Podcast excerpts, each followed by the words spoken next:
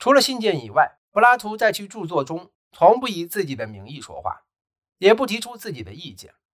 在有些对话中，人物包括苏格拉底会就伦理、实在的本质、真正知识的特性等论题提出特定的观点，并进行激烈的辩护。但大多数对话中，仔细阅读后，你会发现并未给出确定无疑的结论。柏拉图文集中的这些令人捉摸不透。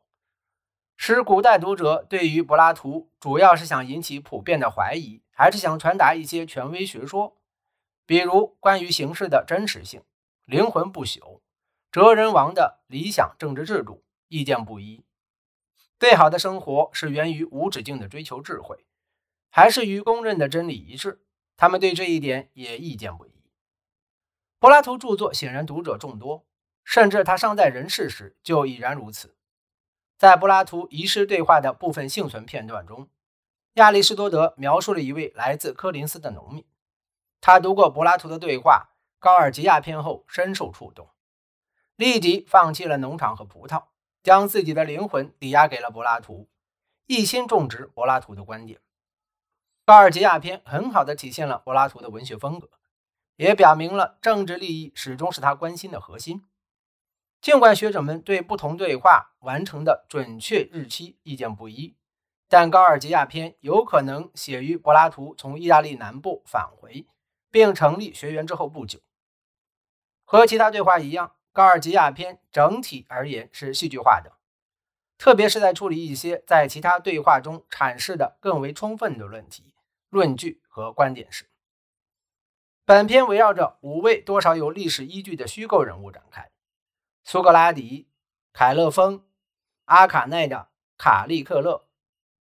苏格拉底、凯勒风请教德尔菲神谕，是否有人比苏格拉底更有智慧的弟子？阿卡奈的卡利克勒，一名年轻贵族，被描述为寡头执政者的伙伴，乐此不疲地奉承他内心深处很是鄙视的大众，以此爬上高位。阿克拉加斯的波鲁斯。西西里岛的修辞专家莱昂蒂尼的高尔吉亚也来自西西里岛，他是这一代最有影响的演讲家。公元前427年造访雅典，可能收了犬儒学派的狄欧根尼为学生，据说活了一百多岁。柏拉图在有些对话中谨慎地选取了一个戏剧化的日期，但这篇并没有这样。具体的地点在哪里，同样也很含糊。尽管我们能明确是在雅典。文中告诉我们，雅典是一个民主政体，表面上由公民大会的人民统治。像高尔吉亚这样的演讲家则声称，能够帮助卡利克勒这样的贵族说服参加例会的民众，从而获得政治权利。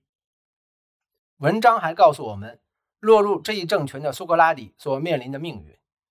柏拉图在书中让苏格拉底说道：“在这座城邦内，任何事都可能发生在任何人身上。”当苏格拉底和凯勒峰到现场时，高尔吉亚刚在公众场合展示完他那高超的修辞技艺，针对听众的问题，即席发表了一系列演讲。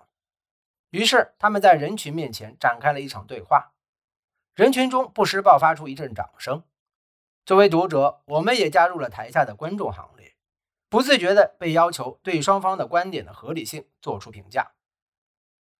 他们讨论了一系列的具体问题。演讲家必须知道对与错、正义与不正义的差别吗？